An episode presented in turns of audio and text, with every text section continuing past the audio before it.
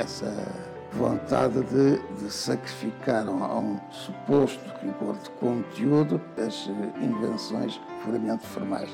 A arte, quando reflete uma sociedade, não a reflete de uma maneira passiva. A realidade não há, a realidade inventa-se. De forma que eu estava interessado numa arte que fosse uma arma. Aviso à navegação. Este é o podcast do Museu do Neorrealismo. Neste podcast apresentamos a intervenção de Baptista Bastos no ciclo Encontros com Artistas e Escritores no Museu do Neorrealismo em dois mil e oito. Figura maior das letras portuguesas, o percurso de Baptista Bastos está desde cedo ligado a dois universos de referência da cultura, o jornalismo e o contexto cultural oposicionista ligado à afirmação do neorrealismo. É neste âmbito que o Museu do Neorrealismo lhe dedicou, em dois mil e oito, a exposição Baptista Bastos, Prosador do Mundo. Com uma profícua vida literária de seis décadas e vencedor de vários prémios literários, Baptista Bastos teve também uma presença marcante nos média, caracterizada por uma coragem jornalística nas diversas redações e órgãos de comunicação social por onde passou ao longo de mais de sessenta anos de carreira. Muito boa tarde. A nossa sessão de hoje, na rúbrica Encontro com Artistas e Escritores, e que tem, tem como conceito o convite dirigido a cada um dos artistas e escritores que expõem no Museu do Neorrealismo. Apesar de já termos feito eh, sessões com artistas de artes visuais, de artes plásticas contemporâneas, escritores como o Baptista Bastos, de facto, eh, não é fácil de encontrar e de poder trazer com toda a amabilidade, simpatia e receptividade da parte do escritor. Eh, trazê-lo é uma honra para nós poder estar com ele, conversar com ele, ouvir as suas histórias e, ao mesmo tempo, fazer uma, uma espécie de complemento à exposição que temos o grato prazer de apresentar e que está patente até o dia dezanove e que eu convido aqueles que ainda não viram e também aqueles que já uh, viram pela primeira vez ou por uma segunda vez a voltarem a, a observar uh, os documentos que temos nesta exposição biobibliográfica sobre Baptista Bastos, que eh, consideramos que é de facto o nosso contributo para o enquadramento de uma figura absolutamente eh, incontornável na cultura portuguesa contemporânea e que atravessou, como todos mais ou menos sabem, porque felizmente o Baptista Bastos tem uma dimensão pública extraordinária. Todos sabemos que o Batista, Baptista Bastos vem do jornalismo e, da, e, e de uma relação com a palavra que, que exige um compromisso ético, um compromisso de postura moral também com Uh, aquilo que uh, o Baptista Bastos considera essencial para si e também para nós, enquanto coletivo, enquanto sociedade e também enquanto país. Eu gostaria só de ler, e antes de passar a palavra ao Baptista Bastos, um texto do catálogo, que é o meu texto de apresentação da exposição, mas que eu penso que resume, é um texto curto, mas que resume o nosso sentimento, o meu e da doutora Luísa Duarte Santos, que fomos os comissários da exposição, e também, em certa medida, o sentimento do Museu Municipal e da Câmara Municipal sobre esta obra. Longe vão os tempos politicamente sombrios do Segredo de Deus, publicado em mil novecentos e sessenta e três. Mas Baptista Bastos mantém acesa, apesar de todas as conquistas, uma verve vigilante e atenta o mais possível aos sinais de prescrição da nossa liberdade. O fito de um Portugal ainda melancólico e ensimismado, transformado todavia desde o isolac- do isolacionismo salazarista, exige-lhe todos os dias um rigor de análise e reflexão que não abdica desse princípio para si inalienável de uma maior justiça social. O seu labor de mais de cinquenta anos confirma, aliás, o confronto mais ou menos subtil com os poderes instituídos e adversos aos valores da liberdade e da solidariedade entre os homens. Também por isso Baptista Bastos justifica, desde logo, um lugar de destaque na nossa cultura. Mas a essa verticalidade ética e moral, o escritor soube aliar uma profunda recriação da língua portuguesa, tornando-se justamente um dos maiores prosadores da nossa literatura contemporânea. Iniciado pelo jornalismo nos anos cinquenta, distinguiu-se no domínio da crítica de cinema, da reportagem e da crónica, tendo sido por diversas vezes premiado a nível nacional. Em termos de narrativa ficcional, aproximou-se inicialmente de uma estética neorrealista, sobretudo em O Segredo de Deus, tendo depois aprofundado um teor marcadamente urbano e de representação social, ao esboçar o retrato de um Portugal que todos reconhecemos. Traduzido em diversas línguas, os seus romances, bem como o seu trabalho como jornalista, granjearam-lhe o reconhecimento da crítica e do público leitor. Polemista dos quatro costados, Baptista Bastos é, por natureza e opção, um vulcão de contrapoder, opondo-se de peito aberto ao domínio de certos meios políticos e culturais do nosso país. Deste modo, tal como o próprio escreveu no prefácio à segunda edição do Segredo de Deus em mil novecentos e setenta e três, e diz Baptista Bastos, deste modo, insubmisso mas otimista, tentará, de novo, dar expressão global à sua voz particular, com palavras, com palavras que terão necessariamente de ser atos. Afinal, para o autor, escrever é moral em ação, e a sua escrita registra ainda hoje, diariamente, em crónicas ou no exercício ficcional, esse empenho continuado e permanente. A presente exposição biobibliográfica intitulada Prosador do Mundo, que o Museu do Neorrealismo dedica a Baptista Bastos, pretende fazer jus, na medida do possível, a essa dimensão ética de um escritor-jornalista que sempre se dedicou, em palavras, mas também em atos, à intervenção cívica, política e cultural. Em Portugal já quase não há homens assim, defensores de uma resistência de mais vale quebrar do que torcer. Por isso, pelo inexcedível apoio, inexcedível apoio a esta exposição, cedendo a grande maioria dos documentos agora exibidos, pela amizade e ainda pelo muito que fica por dizer, o nosso maior agradecimento, meu e da doutora Luísa Duarte Santos, vai naturalmente para o escritor Baptista Bastos e a sua mulher Isaura Baptista Bastos, reconhecendo deste modo o terno acolhimento, bem como as inesquecíveis conversas sobre a memória de um tempo e de uma vida em comum. E com estas palavras eu passava ao Baptista Bastos para nos trazer um pouco não só da sua vida, como também da sua relação, necessariamente, com a cultura neorrealista, mas ultrapassando necessariamente essa, essa primeira, esse primeiro vínculo, para nos falar da sua vida literária e da sua vida pessoal também. Bom, boa tarde. Desculpa lá a minha voz, que é uma voz de areia, não é? Se calhar andei a gritar demais durante toda a vida e fiquei assim com a, com a voz. Eu quero agradecer a vossa presença, sinceramente. Eu fico sempre um bocado... Eu que tenho um ar assim desenvolto, e, mas fico sempre um bocado atrapalhado com estas coisas. Queria agradecer aqui ao, ao David Santos e à Luísa Duarte Santos. Surpreenderam-me quando vi esta exposição. Eles tiveram uma paciência ilimitada, porque descobriram uma data de coisas que eu já me tinha esquecido. E o cruzamento de... E o cruzamento de de documentos, de, de revelações, de cartas que eu mandei ao Joaquim Namorado, coisas que o Cardoso Pires me escreveu, etcétera. E, e queria também agradecer especialmente. É um, foi uma revelação para mim próprio, não é? E tenho milhares de coisas ainda que estão guardadas. Bom, queria agradecer a todos, e em particular ao doutor Arquimedes da Silva Santos, que é o último sobrevivente do primeiro neorrealismo. É um grande médico, um grande cientista e é, sobretudo, um grande poeta e um, e um grande homem de bem. O, foi esta gente que formou o homem que eu sou. Era, era, o exemplo deles marcava muito a, marcava muito a presença, a, ou a construção dos rapazes da época. É claro, uns cederam, ficaram por caminho. Mas esta posição que é, de facto, para mim, irrestrita, de uma, uma, uma forte posição moral e ideológica sobre as coisas, é claro, paga-se caro.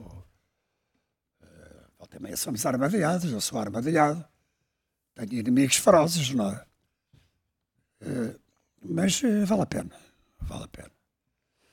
Um tipo sem inimigos é como é como uma flor sem perfume. Não deve-se ter inimigos. É que... Porquê? Porque a minha prosa tem endereço. Eu não, eu não cultivo uma prosa imasculada, uma prosa de eunuco. Uh, está-me também no temperamento e no sangue. E às vezes eu tomo como... Tomo a minha voz como uma voz... se calhar arrogantemente, como sendo o intérprete daqueles que não têm a voz. Eu aqui há dias, eu tenho tido surpresas agradáveis, além desta, que eles me deram. Não é? Então, de facto, é interessante, é giro, interessante é um adjetivo que eu não gosto. O, o, por exemplo, há uma jornalista chamada Ana Sá Lopes, que um dia escreveu... Foi jornalista porque leu O Segredo de Deus. O Segredo de Deus é um livro de sessenta e três. E é hoje um importante jornalista. Um homem chamado Aldarbeja também. Eu nunca atribuí muita importância àquilo que escrevi, ainda hoje. Tenho uma, sou muito inseguro nas coisas que escrevo, porque às vezes penso que os objetivos que eu me próprio me propus, não consegui, não consegui alcançá-los. O, o, eu queria, já disse isto numa entrevista, mas vou repetir. Eu tinha, eu queria fazer, através dos livros e da, e da, e da minha relação com o jornalismo, que foi muito longa e muito apaixonada, uma espécie de episódios nacionais que um grande escritor espanhol chamado Benito Pérez Galdós tinha feito em Espanha. Quer dizer, os episódios nacionais ocupavam não só a realidade presente do século dezenove do, do Benito Pérez Galdós, como o, o pormenor histórico. E eu queria fazer uma coisa que constituísse uma espécie de retrato poliédrico uh, do Portugal que me foi dado, onde me foi dado viver. Uh, e isto foi muito consciente, quero dizer. E eu escrevi o meu primeiro livro de ficção que se chama O Segredo de Deus, que é hoje um livro que as pessoas mais novas recuperam muito. Porque aquilo também tem umas cenas de sexo e tem uma, uma noite de Lisboa que já desapareceu. Tem uma coisa de boémia que tem a ver com, tem a ver com uma certa boémia de esquerda e, e tem a ver com, com, com lutas que nós, da minha geração, travou. O Gaspar Simões, que era um crítico terrível e, e que não era propriamente próximo do neorrealismo, disse que isto era o dramático retrato de uma geração. Devo dizer que nos jornais, os jornais não falaram, e até houve um Diário Popular onde eu, anos depois, fui trabalhar. Escreveu meia dúzia de linhas a dizer que o livro era uma infâmia, porque os jornalistas portugueses não eram assim, não que não eram, eram até piores. Aliás, hoje as coisas estão, as coisas hoje estão piores do que no tempo de fascismo. E como vocês devem calcular, custa-me muito dizer isto. Bom, e o, o, essa Ana Sá Lopes escreveu até que era jornalista, porque eu tinha, tinha, tinha descoberto na biblioteca do pai uma, a edição do Segredo de Deus, a primeira edição, que era editada pela Portugália, na coleção Novos, e tem assim, bom, e eu quis fazer um, ir fazendo um mural ao longo da vida. E eu tenho aqui, e, e aqui há dias, um, um leitor meu de F A F mandou-me um mail a dizer, eu quero dizer-lhe que comprei o seu livro, O Passo da Serpente, nesta edição última, e tem um, e tem um, um prefácio, que é uma espécie de programa de vida. Eu já não me recordava do prefácio, embora tenha sido escrito por cá em mil novecentos e dois mil e um, esta edição de dois mil e um. E eu fui reler, é claro que estas coisas agradam-me, é óbvio, não é? Quem disser que não está muito interessado nestas coisas, não está, as pessoas têm vaidade, não é? E orgulho naquilo que fazem, eu não. Não fujo à maioria de, dos seres humanos. São tipo com defeitos, são incompletos, são imperfeitos. Que esta senhora, que está casada comigo há quase cinquenta anos, é que conhece melhor do que eu as minhas próprias imperfeições. Eu, eu às vezes também mesmo, não as noto, não as reconheço e tal. Mas isto foi um ajuste de contas que eu fiz com o jornalismo. Então, eu estava desempregado por motivos políticos. Tinha sido contratado, eu e o Fernando Lopes, o realizador, éramos dois miúdos, para, para... Eu tinha vinte e oito anos, ou vinte, quando, quando escrevi isto, vinte e seis anos. E fomos contratados para fazer uma adaptação do Domingo à Tarde, do Fernando Namora, para que o Fernando Lopes realizasse o filme. E a pessoa que nos deu o dinheiro, que era o Baptista Rosa, decidiu instalar-nos na Ericeira. Isto em fevereiro, na Ericeira, é uma coisa medonha, não é? E naquela altura, há quarenta anos. Numa pensão chamada Pensão Moraes, penso que é hoje um hotel. Pensão Moraes. porque ele queria que nós fizéssemos isto mesmo e não andássemos atrás das miúdas no Parque Mayer e a beber uns copos na cervejaria Ribador. E então lá pós estes, o Lopes e eu, fizemos a adaptação. Eu fiz a adaptação do Domingo à Tarde em oito dias. Até nos divertimos um bocado, porque aquilo tinha umas... O Fernando Namora, de quem eu gostava muito, de quem eu gostava muito. Era um homem que não tinha experiência de vida, de facto. E, e por exemplo, no Domingo à Tarde, que é um livro importante, é uma passeia, quando ele tenta o existencialismo, passagem do, do neorrealismo para um existencialismo um bocado complicado, ele fala-se em cenas de cabaré. Quer dizer, e põe as pegas a falar em francês. Quer dizer, nunca nenhuma pega falou francês, a não ser as pegas francesas. Então, pegas sempre falaram inglês, por causa das docas, por causa de tudo isso. Então dizia coisas como Mon Petit Salot, uma pega a dizer para um, aquilo era uma coisa. Eu diverti-me um bocado com aquilo. E eu até depois disse ao Namora, pá, você não ponha isto, porque vê-se logo que você não dá em cabarés e faz-lhe falta.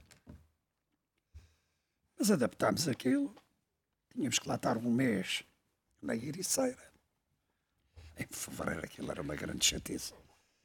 Eu olhava para o Lopes e o Lopes olhava para mim, já estávamos um bocado quase a puxar a pistola e a desatar aos tiros. De repente lembrei-me, vou aproveitar este, este tempo e vou escrever um. Vou escrever. E recordo-me que levava o livro de Marco Polo e vários poetas. Bom, e comecei a escrever, levava uma máquina, aquela que está ali, a Smith Corona, e desatei a escrever O Segredo de Deus, que inicialmente, aliás, é a primeira vez que eu digo isto, tinha um título absolutamente inacreditável, que se chamava Os Guerreiros no Retábulo. E isto, fiquei um bocado à nora com isto, com isto. Este título é uma merda, isto não tem coisa nenhuma. Pois, foneticamente era feio, Guerreiros no Retábulo, de Sérgio. Eu sempre fui muito sensível a esta, ao sininho, ao sininho que tem, a, que tem o texto. Até que não sabia como é que havia de fazer isto. Lá arranjei mais, outro, mais um, dois ou três títulos. Pois, já não me recordo como é que descobri este, senão dizia. E mostrei o livro ao Carlos de Oliveira, que leu o livro, recomenda uma ou duas alterações, e disse, você vai já publicar isto. Falou com o Augusto da Costa Dias, da Portugália, que estava numa coleção de novos, com o Gastão Cruz, a, a Luísa Neto Jorge, o Eduardo Prado Coelho, o Herberto Helder e eu. E o livro foi, de facto, foi logo publicado com um grande êxito. E quando, um, um, naquela época, o livro na, da, do, daquela coleção dos novos tinha êxito, o editor era fatal como o destino, propunha logo que o livro fosse editado, reeditado, na Contemporânea, que era uma, uma coleção onde estava o, o Redol, o Manuel da Fonseca, o Carlos de Oliveira, o Virgílio Ferreira, etcétera. Outros. E é que era um bocado mais complicado comigo.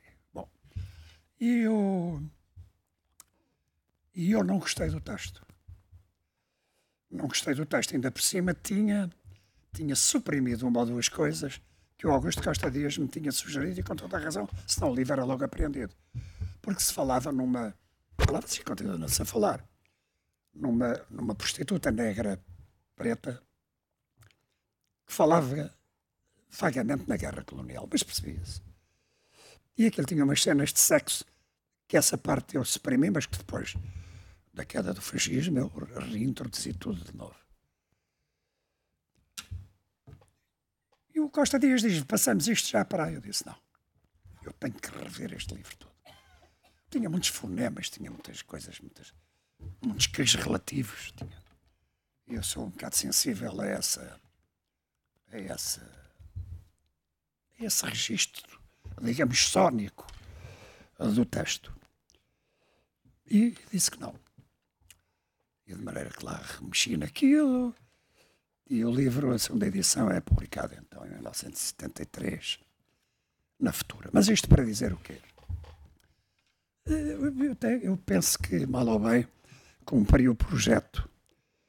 Porque aqui há tempos, eu aliás já disse isto, isto não convém repetir, estava a, a, a reler o meu último livro, que está esgotadíssimo também, mas eu mudei de editora, que se chama As Bicicletas em Setembro, que tem uma mulher que é a primeira vez, há coisas estranhas, não é? Como estas coisas são. É a primeira vez nos meus livros, a mulher nos meus livros representa sempre um papel fundamental. E como tem representado na minha vida, quer dizer, acho que as mulheres têm mais coragem que os homens, e não digo isto de dar aqui muitas mulheres. Acho que tem outra. Por exemplo, no jornalismo são melhores que os homens. A literatura já assim não digo, que isto anda um bocado mal. Mas, e tem outro tipo de, de, de comportamento. De, o sofrimento dá às mulheres uma grandeza que os homens não têm ou perderam. Mas este livro, que se chama As Bicicletas em Setembro, era uma mulher, uma mulher é que pela primeira vez é que é a personagem central do livro. Agora o curioso é que a mulher tem a minha idade. Quer dizer, eu percebi a partir daí que todos os meus livros iam acompanhando a minha idade. Desde o Segredo de Deus, passando pelo Passo da Serpente. Quer dizer, não é só a visão do mundo que se vai modificando, porque não se modificou muito. É o estilo. É o estofo do estilo. É aquilo que eu pretendo dizer com poucas palavras, sem abdicar nunca de, de as ilustrar com, com... não é com justificações nem explicações, com a luz dos próprios acontecimentos que eu vejo. E isso parece conseguir. E é-me grato, devo dizer, estar muito velho já, e ver pessoas gostarem daquilo que eu faço ainda hoje. Não? Mas eu, nesta condensa, somente Fafo me telefonou. Eu disse, deixa-me cá tirar uma fotocópia disto, a ver se isto não é nada um programa de vida. É, é, é, como é que eu ia dizer? É a maneira que eu vi de, de viver, de escrever, de, e às vezes arrastar até a minha família para aventuras que outros não... não arrisquei a minha família nestas coisas, né? De enfrentar as coisas. Mas isto não é mérito meu. Isto foram... eles é que me ensinaram a ser assim. Quer dizer, o exemplo dessa gente que eu venero e respeito e admiro e considero. É... Não, não, não, não, não os vou esquecer. E enquanto viver eu volto também e falo neles.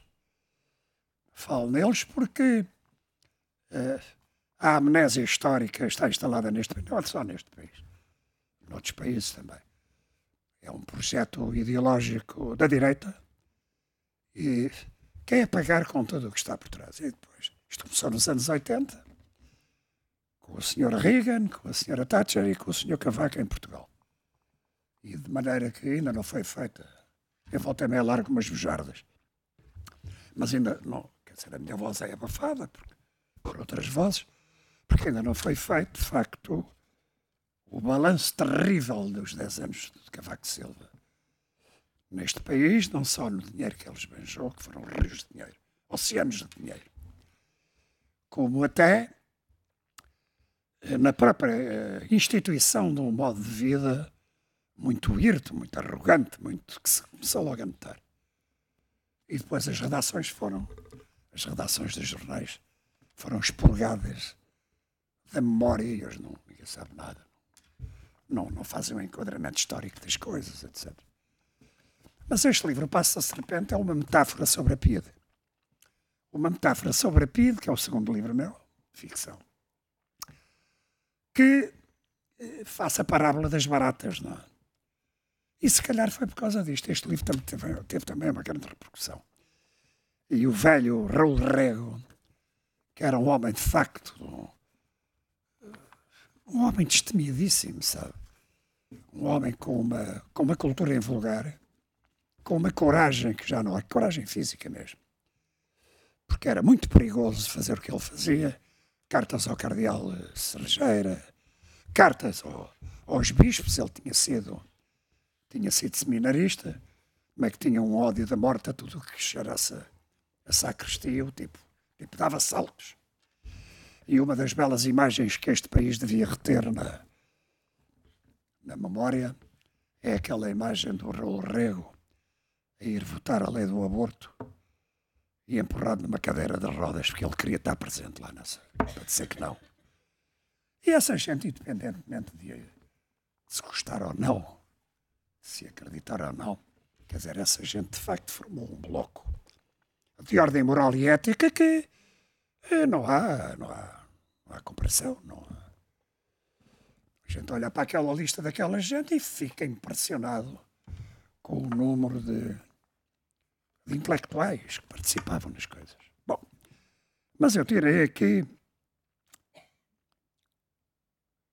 que era assim, entre várias coisas. Quando comecei a escrever esta novela, vivia um período turvo. Saíra de uma experiência de política ativa, fora traído miseravelmente, estava desempregado, receava ser preso, bebia em excesso, ganhava mal, a vida a redigir textos insanos, traduzia apressadamente mal traduzidos, livros estuporados, e de longe em longe, folhetos de farmacologia, também pescateava argumentos para filmes, filmes e filmes para a televisão. De vez em quando envolvia-me em insensatas cenas de pugilato e em desabridas polémicas. Ainda hoje... Ainda hoje sinto a tentação dessa tonificante vertigem. E não se me dissolveu o gosto da veemência. Está-me cunhado no temperamento e também porque, ainda hoje, apesar do vinte e cinco de Abril, Portugal é uma grande véspera. Portugal é a grande véspera das vésperas de tudo quanto vai sendo adiado. Bom, eu quando escrevo não posso fugir a esta realidade. A literatura que está metendo por aí é uma, uma autêntica merda, não reflete nada, ou, não reflete, como é que eu hei de dizer, a, a vida, o que estão a dizer, a imagem devolvida das coisas, não. As pessoas estão sempre muito preocupadas em coisas estranhas. É, e depois não percebem que isto é, isto é muito rápido. E que o escritor tem de ter um compromisso. O escritor e o jornalista têm de ter um compromisso com o leitor. Sei que a gente vê esta vergonha da imprensa há muitos anos que eu digo e escrevo isto. É uma imprensa completamente desacreditada. Mas não há outra. Esta é que é a questão. E, eu, e quando nós vemos que a esmagadora maioria dos escritores e dos jornalistas não está interessada em... Não quer, não quer compromissos. Eu fico completamente revoltado. E, e às vezes até receio que sou uma espécie de atirador solitário, de sniper, que estou para ali a atirar sem, sem que me ouçam. É mentira. Esta coisa da net é impressionante. O que eu recebo, também às vezes é insultar-me, mas o que eu recebo de mails, percebo que não estou sozinho. Percebo que não estou sozinho. E é claro que escrever é uma coisa muito difícil, muito, porque exige um grande esforço hoje. Para mim já exige um grande esforço físico também, não é? Não é porque... E não abdicar desses princípios que são, que são, que são vitais. Mas não é, os meus livros não são a reprodução imediata da, da realidade. São uma realidade alterada pela minha própria perspectiva. Senão, senão agarrava-se numa fotografia, uma máquina. Fazia-se um romance com as fotografias de, sei lá, de pessoas, de acontecimentos. Mas mesmo a fotografia toma partido. Esta rábula de dizer, ah, não, isto não, independência, imparcialidade, objetividade, é tudo mentira. Porque cada vez que o fotógrafo pega na máquina, logo, quando procura o enquadramento, está a tomar partido. Como é óbvio, quer dizer, a gente vê as fotografias, sei lá, do Eduardo Gageiro, ou do Sebastião Salgado, ou do Henri Cartier-Bresson, ou do Robert Capa, eles tomam partido. Por isso é que são grandes repórteres fotográficos. Agora diz-se fotojornalismo, que é uma expressão que eu dou saltos. Isto para dizer que eu continuo, apesar de tudo, a levar porrada, como é óbvio. E a, e a pensar que as coisas, apesar de tudo, não estão perdidas. Não estão perdidas. Penso que há... Necessariamente está, está aí a aparecer uma, uma, uma outra gente, uma outra... com outros combates para travar. O Redol, um dia, eu fiz-lhe uma entrevista cuja frase é muito citada na República, que era mais ou menos assim o que ele dizia. Vocês, os mais novos, vão encontrar belas coisas para fazer. Nessa altura, se eu o merecer, lembrem-se de mim. No fundo é isto o, o que o Eclesiastes diz, uma geração vai, uma geração vem. Agora, evidentemente que há uma grande apatia na sociedade portuguesa, que é dominada por um, por um forte poder do dinheiro, um poder do dinheiro impressionante, que, que é o reflexo do, do mundo em que vivemos. Mas esta crise dos Estados Unidos é para mim significativa. Eu, aqui há dias, porque um artigo dizia assim, não, ninguém sabe o que é que se vai seguir. Evidentemente que não é o fim do capitalismo, mas que o capitalismo levou um grande estrebuchão, levou. Quer dizer, de tal forma que se está a ver que é preciso. Bom, os neocons, os, os, os, os republicanos, mais, mais, mais, mais à direita, irem ao dinheiro dos contribuintes para salvar o mundo da finança. Bom, há qualquer coisa que, de novo que se está a mexer. Pois há a América Latina, que é preciso a gente não esquecer disso. E, assim, e a América Latina é uma coisa que desta vez assusta. Desta vez assusta. Porque não é como nos anos sessenta, com o Pacto A B C, Argentina, Brasil, Cuba, que na, no, na, na Argentina estava... Ai, como é que se chama? Já digo. No Brasil estava o, o, o João Goulart e, e, e em Cuba estava o, estava o Fidel de Castro. E o Pacto A B C é uma coisa que as pessoas não veem. Teve uma importância vital para um grande salto da consciência política e social da América Latina. Porque, de repente, todas aquelas republica, republiquetas que eram dominadas por tiranos da pior espécie, pegaram em armas. Não? Pegaram em armas.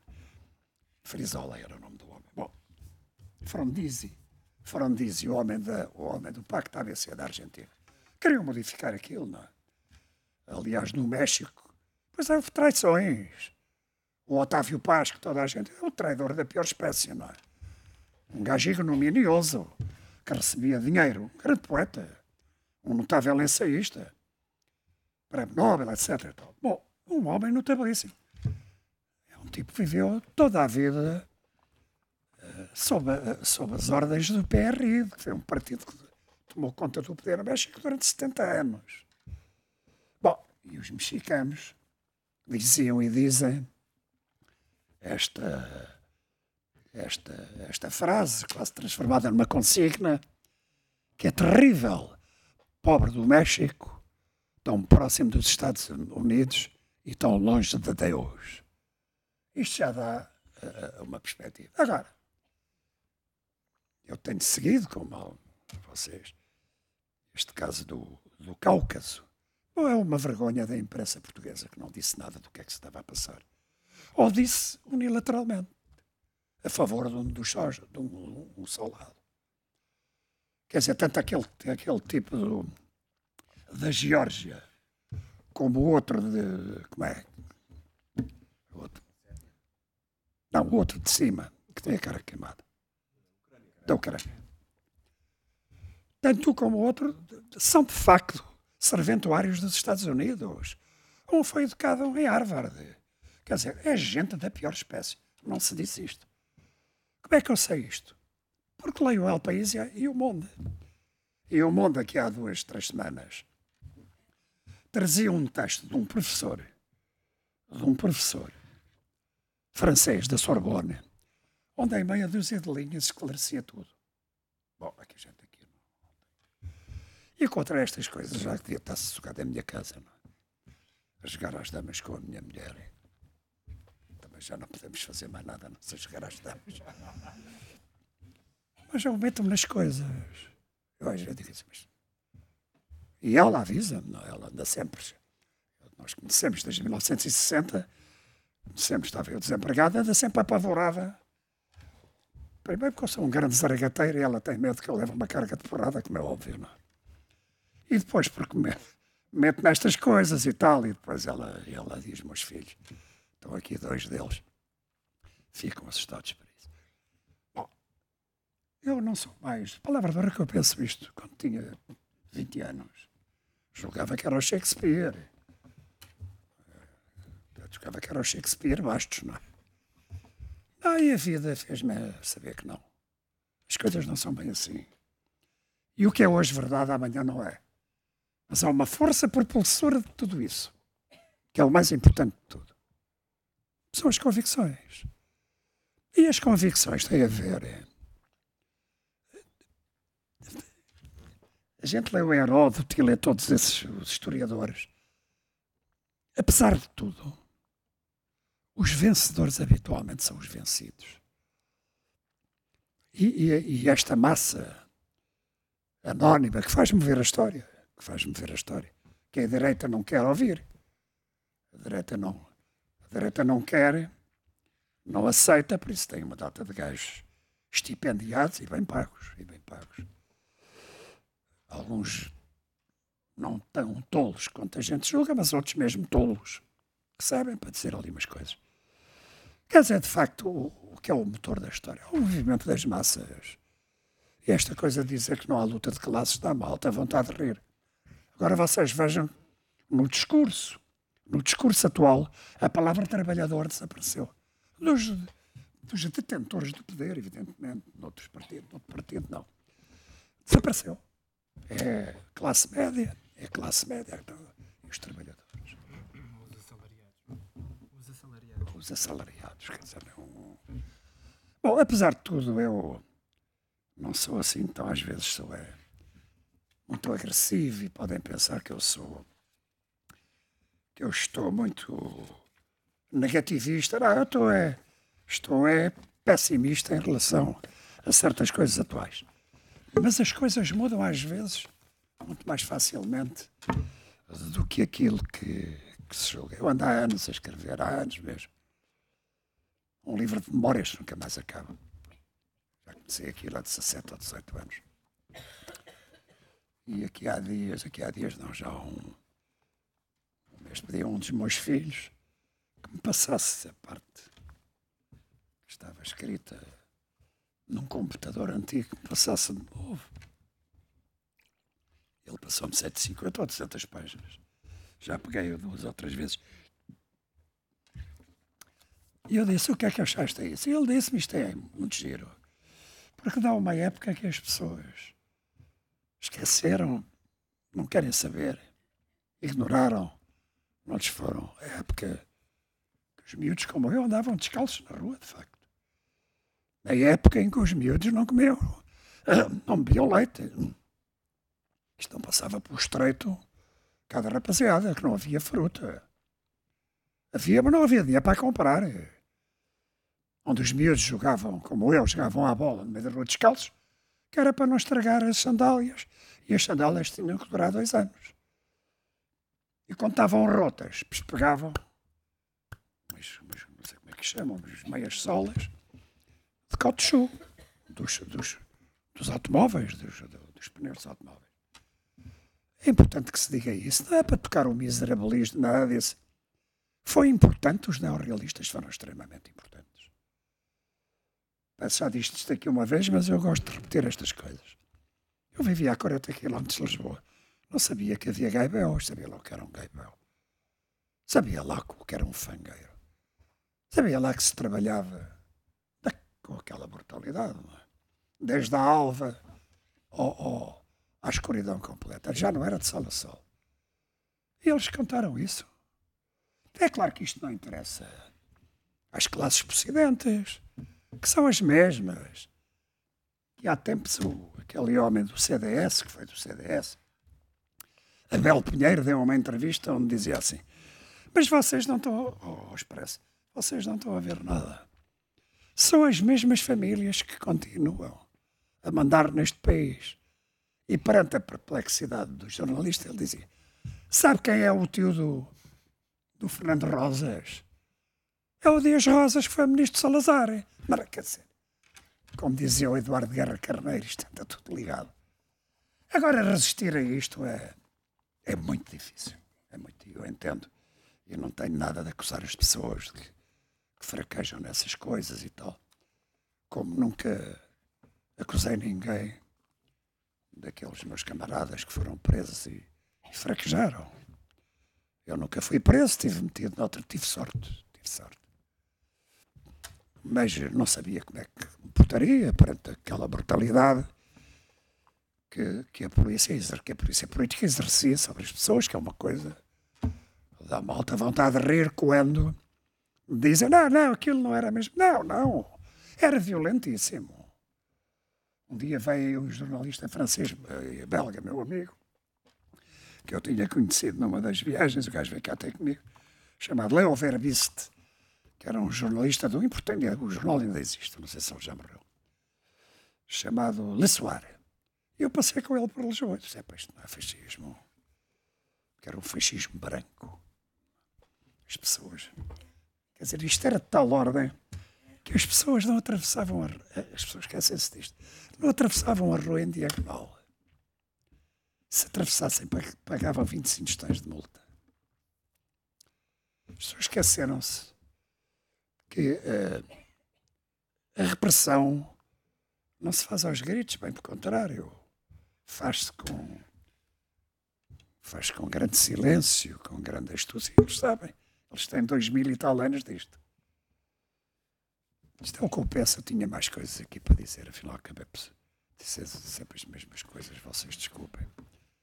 Mas também, olha, a gente, é para, para a memória, para a memória, a memória é fundamental. Eu há dias, porque é um livro chamado A Cara da Gente, estava aqui a falar com o David ainda há bocado, e aquele homem de direita, Pedro Mexia, fez-me um elogio, de facto, no, no Público, que é um homem, enfim, de direita e até de extrema direita. Mas dizia uma coisa importante. Dizia ele: não quer que a gente se esqueça. Ele era eu, claro. E é, porque eu... E sou às vezes um bocado sentimental, não tenho problema nenhum disso. Aliás, eu até penso que falta sentimento, falta coração. Coração é uma expressão da razão, como dizia o, o António Damásio. E antes dele... um homem que já ninguém fala, que foi um grande professor de biologia, que era o Sacarrão, o professor Sacarrão, que tem um livro chamado A Biologia do Egoísmo, que era fundamental. É tanto, é fundamental, tanto livro. A emoção parte da razão.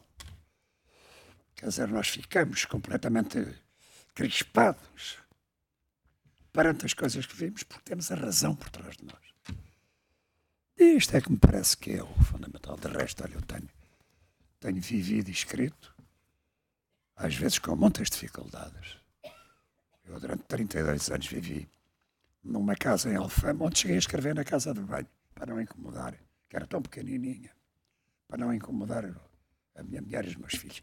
Ela, aliás, costuma dizer que eu às vezes escrevia à máquina, naquela máquina que está, que está ali, que agora é computador. E ela dizia assim: tenho tanta sorte. Saudades de ouvir bater nas teclas. São estas coisas que nos dão uma certa razão de viver, não é? A vida só merece a pena ser vivida quando temos um compromisso com ela. E esse compromisso começa com a nossa família, que é um compromisso vital. Se nós não atendermos a, essa, a esse círculo afetuoso que é a família, é porque não soubemos construir os afetos. Na política é a mesma coisa. As pessoas metem-se na política porquê? Metem-se nas revoluções porquê? Porque estão ressentidas, porque estão cheias de rancor, porque querem mudar a vida. E depois são presos, são torturados, não sei o quê. As pessoas de bem voltam aos seus sítios em grande silêncio e em grande, e com grande pudor e com grande escrúpulo. Só contar uma história... Para terminar, pois vocês, se quiserem fazer perguntas, façam. Um dia lá em Alfama. O António Dias Lourenço foi. Fui lá umas estradinhadas e ele apareceu lá. Depois foi à minha casa. E eu, se calhar vou meter-me em confidência, mas isto está, mais tarde ou mais cedo eu publicarei. Então eu perguntei, epá, o Stalin era uma grande figura. E eles assim, eram criminosos da pior espécie. Isto antes, isto antes de toda a reconversão que se tenta fazer. Depois contou outra história. Ele estava preso com aquelas medidas de segurança que constituem quase uma, uma prisão perpétua, não? Que é uma coisa ignominiosa. Ignominiosa. O, e lá o chefe, da, o diretor da cadeia, disse, senhor Dias Lourenço, prepare-se, porque amanhã às oito horas vai sair da manhã. Já tenho instruções disso. Ele preparou lá, trouxe, ficou à espera. oito, nove, dez, onze, doze. Isto era de facto uma coisa bom. E ao fim da, do dia, o, o diretor da cadeia, não sei se de Peniche ou não, já não me recordo, disse assim, desculpe, senhor Dias de Lourenço, acho até pesaroso. Tem mais cinco anos de medidas de segurança. Então, eu perguntei-lhe, ele disse, se fosse posto em liberdade, voltava à clandestinidade. Como não fui, tentei escrever um romance, que eu nunca sei se ele acabou ou não, um romance, se esse romance existe. Mas isto é para se ver a têmpera das pessoas, não é? E às vezes até para, para perdoar certas coisas. Mal ou bem, esta gente investiu uma vida inteira, foram gerações e gerações de homens e mulheres. Algumas delas foram queimadas nas mamas. Não é? Isto... Há um grande pudor em contar estas histórias das partes, da parte dos torturados. Quer dizer, o que fizeram ao, ao, ao Hermínio da Palma Inácio é inacreditável. Ele agora está na... Como é que se diz? Está na Balhelha, está ali numa casa de, para velhos. Partiram-lhe os maxilares, quer dizer. O que fizeram ao, ao João Pulido Valente, que era dos homens mais valentes que eu vi na minha vida, não é? Levou uma tareia daquelas monumentais e viu uma vez a... Eu vi, eu vi uma vez à porrada com um polícia, com dois polícias. Que era um homem de uma valentia. Deram-lhe uma tareia daquelas... Porque ele não queria dizer o nome. Mas o doutor João Pulido Valente, nós sabemos, não, não preste declarações à polícia. Quer dizer, é outra gente. É outra gente. Tenho uma grande saudade dessa gente. Muito obrigado.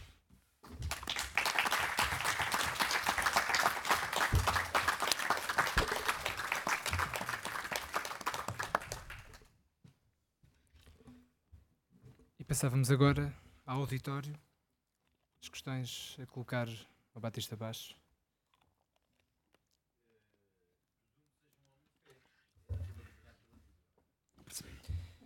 Presumo que é um homem de fé porque anda sempre acompanhado pela Bíblia, conforme está também na exposição. Ah, não, não tem a ver. Eu sou um ateu, como é que eu ia dizer, renitente e cada vez mais renitente. A leitura da Bíblia não tem a ver. A leitura da Bíblia tem a ver com uma posição de cultura. Quer dizer, porque as religiões fazem parte do, do acompanhamento do homem, da mulher, do homem e da mulher. E, mas a gente não pode esquecer que foram os homens que criaram os deuses, não é? Quando a Bíblia diz, ao princípio era o verbo, é porque é por causa da comunicação, como sabe, da chamada comunicação oral. Porque ao princípio era o verbo, só mais tarde é que descoberta, enfim, aquilo, ainda não se sabe, ainda aqui há dias apareceu outra escrita. A primeira coisa é a escrita cuneiforme, que ainda hoje não está muito bem, enfim, esclarecida. Não, quer dizer, é a sua opinião, que eu respeito, mas toda a arte é uma... Toda a arte conta uma história, e toda a arte é a comunicação, e toda a arte dá notícias. Se não, se não, não é arte. Quer dizer, uh, os quadros do pomar aqui em cima dão notícias de um país sequestrado, dão, dão notícias de um povo, e às vezes até de uma forma mais, mais uh, expressiva, digamos assim, do que, do, que, do que a palavra. Não? Do que a palavra é um complemento de tudo. A pintura é um complemento de tudo. E a música de tudo será complemento. Eu acabo de receber um, um C D de um grande compositor português, que é o Álvaro Salazar. Bom, aquilo é a história de Portugal. Para outro não será. Não é? Para outro será uma história bíblica, será, sei lá, o Levítico. Agora, a arte é uma... Eu não, não consigo pôr uma coisa a sobrelevar a outra. Não. Aliás, como sabe, a Bíblia nasce. A Bíblia nasce, como sabe. A Bíblia nasce, como sabe, muito antes daquilo que se considerou o nascimento de, de Cristo. Eu, eu, eu participei numa experiência dessas, que era um semanário chamado O Ponto, que mereceu de coisas complicadas, desapareceu nessa altura. Mas, por exemplo, no Brasil fizeram-se experiências muito, muito curiosas sobre a chamada imprensa alternativa, um dos quais é um exemplo típico, é o Pasquim. O Pasquim foi um, um semanário terrível, que não era outra coisa, punha as pessoas a falar. Vai aparecer, quer dizer, mesmo o Belmiro de Azevedo não estará muito interessado em ter um jornal que vende trinta e cinco, quarenta mil exemplares.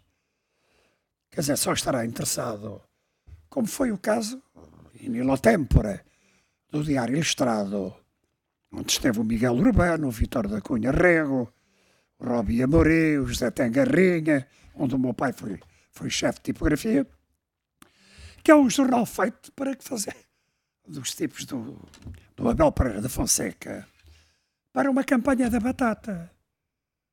E aquilo deu logo a volta, quando os jornalistas que lá estavam não eram desse tipo. Quer dizer, quiseram fazer um jornal e fizeram. Um jornal importante durante um tempo. Bom, mais tarde ou mais cedo aparecerá. Porque mesmo a própria pressão da chamada imprensa regional eh, tem, que, tem, que alterar, tem que alterar os códigos e, os, e essa lógica. Agora... Mas há gente também nova nos jornais, com, são poucos, são poucos, porque são atraídos por esta, pela facilidade, por não, não vistoriar bem as coisas e calcionar outras. Não é? Agora isto não pode continuar assim, como é óbvio. Eu pertenço a uma geração que era a geração mais politizada que apareceu nos jornais, depois do, da ascensão do fascismo, que é a geração dos anos sessenta. Mas nós vimos, e eu vi gente mesmo de direita, completamente distorcida e, e destroçada, que consideravam insuportável. Se nós víssemos as listas, é curioso ver isto, as listas de pedidos de, para a abolição da censura, é, dessas épocas, alguns nomes iam surpreender. Alguns nomes iriam surpreender. Porque, embora sempre de direita, e alguns até são lazaristas, a censura é insuportável a partir de uma certa altura. Nas necrologias, nas coisas mais insignificantes. Não havia suicídios em Portugal, como sabe, não é? E quando um tipo se atrava da janela abaixo, o título era Da Janela à Rua. Da Janela à Rua. E começava sempre com um advérbio de modo. Inadvertidamente debruçou-se da janela e caiu. Quer dizer, isto... E outras coisas, e outras coisas. Eles já aceitam, já não é preciso. Eles sabem as regras do jogo. Sabem as regras do jogo. Quando eu, quando eu se tiver tempo para terminar o, este meu livro de memórias, mas também há escritores portugueses é muito aplaudidos que, que vão levar uma carga de porrada. Porque as coisas não são mesmo, não são assim. Aquele poeta Carlos Queiroz tem um verso, poeminha muito bonito, que dizia: olhar as coisas é fácil e vão, por dentro das coisas é que as coisas estão. E isto de facto é verdade. E é a pesquisa dessa, do que, do, do, do que está dentro, do que está inside, é que determina ou uma boa informação ou a grande literatura. Não, eu publiquei quando era, quando era muito novo, e aqui esta gente pôs-me isso. Tratámos, tratámos de trazer isso a luz. Passaram isso a descoberto, que é um livro chamado Caminho e Outros Poemas, que é o pior livro de poemas que alguma vez foi publicado no mundo. Nunca vi uma coisa tão má na minha vida. Mas sou um grande leitor de poesia. Gostava muito de ler poesia para a minha mulher. Não é que ela não saiba ler, evidentemente, e que não gosto de poesia. Mas gostava muito de ler poesia para... por causa do... Manuel da Fonseca, por exemplo, é um poeta que deve ser lido em voz alta. Por exemplo, o Manuel da Fonseca, a poesia de Manuel da Fonseca conta histórias. O romance do Terceiro Oficial de Finanças, o Mataram a Tuna, a Maria Campaniça, são histórias que ele depois vai pôr nos... nos... E os contos dele são poemas. Bom, não há comparação entre o grande, o universal contista Manuel da Fonseca e, por exemplo, o Cardoso Pires. Não há comparação. O Fonseca faz toadas e depois junta uma grande componente poética. Veja como é que começa o, o Largo do, do Fogo e as Cinzas, que é uma obra-prima universal. Antigamente o Largo era o centro do mundo. Quer dizer, isto, esta frase que parece uma coisa, tem uma força que é uma coisa, está ali tudo. E na, na, naquele conto que tem três páginas, aliás, o introdutor da short story em Portugal é o Manuel da Fonseca. Sem ele talvez dar por isso. Em três páginas está o Alentejo todo. Está a chegada do comboio. Está a chegada do progresso. Entre aspas e sem aspas. E o Manuel da Fonseca viu isso muito bem. É um tipo absolutamente extraordinário. Aliás, o Manuel da Fonseca fez-lhe poemas próprios, não? Meu amor, meu amor, meu amor, meu e tu. Meu amor, o amor é o nu contra o nu. Isto é do Manuel da Fonseca, cantado por Adriano. Só, só está fora de questão para quem seja ignorante ou, ou que tenha, que esteja de má fé ou de má consciência, só se pode admitir isso. Porque é de facto um poeta extraordinário. E o que há disto, estive a, a Portugal e um dia publicou-lhe com um prefácio do Mar de Início, notável. Quando Manuel da Fonseca usava monóculo fumado. E o, o, o Manuel da Fonseca perdia completamente a cabeça. Porque lhe tinham posto poema ou poesias completas. Eu ainda estou vivo, isto não está, tem de ser incompleto. E era muito engraçado, era um tipo admirável.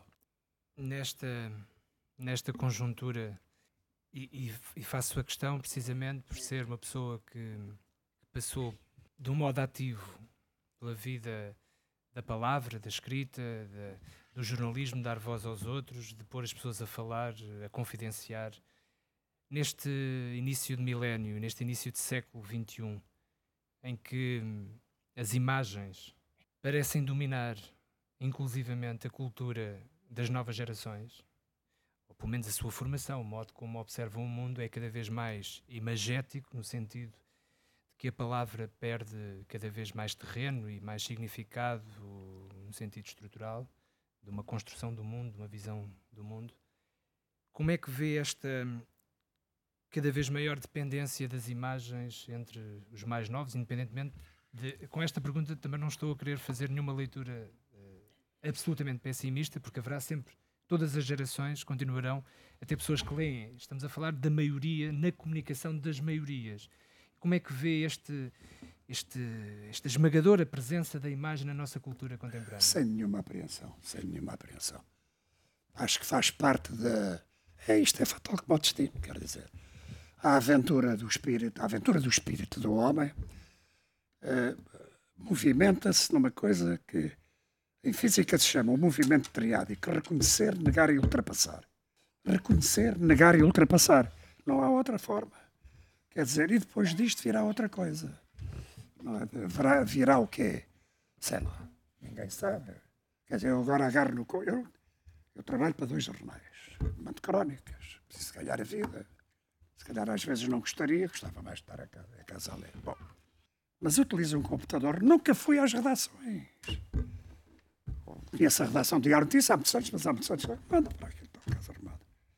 Quer dizer, isto facilita-me mas não, não percebo mais nada. Eles é que percebem quando eu estou atrapalhado. Chamo-se eles é que... Olha, vem aqui no Google. Um gajo a insultar. Olha, vem aqui, não sei o que e tal. Aquilo serve-me como uma máquina de escrever para eu mandar, mas eu não, não tenho nada contra. E tenho pena de não ter tempo, só queria aprender mais coisas naquilo. Tenho, é um, pode ser um instrumento, ou pode ser não. É um poderoso instrumento de trabalho. Agora, eu, em vez de ir lá, ao, por exemplo, nestas coisas das palavras, eu vou aos dicionários, gosto mais. Daqui há dias, um leitor, eu escrevi espoletar, em vez de despoletar. Uma grande confusão da língua portuguesa. E um leitor mandou-me logo uma carta, lá mandou um mail, e eu expliquei-lhe, não é espoletar que se diz, não é despoletar, é espoletar. Depois foi ao Oásis, foi ao, ao Cândido Figueiredo, e depois dizia, eu não sei se fosse, se fosse lá ao, como é que se diz, ao dicionário, se calhar não diz nada. Uhum. Os livros são fundamentais porque são complementares. Eu, eu sou a favor disso tudo. Tenho medo. Tenho mais medo de andar de avião do que de morrer. Mas um medo que não quero saber. E toda a vida andei de avião. Porque, quer dizer, olha, é assim, havia um homem no Diário Popular que era um anarquista. Eu aprendi com os anarquistas coisas estranhas. Foi um anarquista que me ofereceu a primeira Bíblia. Era um anarquista giríssimo, tinha um buraco aqui. E sabia daquilo a potes. Mas havia um anarquista chamado Raul Pereira. Não usava fato de macaco, era uma bata, bigode. Então um dia fez a seguinte. Eu voltamente dizia coisas. Inventava, improvisava quadras. E então, no Diário Popular. E então, um dia ouviu dizer a seguinte quadra, que eu já pus num dos meus livros. Que é a maior definição de progresso. Que é assim. Em funesta decadência, tive minha mãe amada. Veio o poder da ciência, transformou o mal em nada. Quer dizer, isto é a melhor bandeira que se pode fazer da ciência. Veio o poder da ciência, transformou o mal em nada. Por isso é que eu ponho no avião. Porque acho que aquilo é um, é um prodígio. E... E foi o homem que inventou aquilo. Porque acredito na, na ciência. Mais alguma questão? Para encerrar a, a, nossa, a nossa sessão com o escritor Baptista Bastos, a quem agradeço. Ah, eu é que agradeço muito.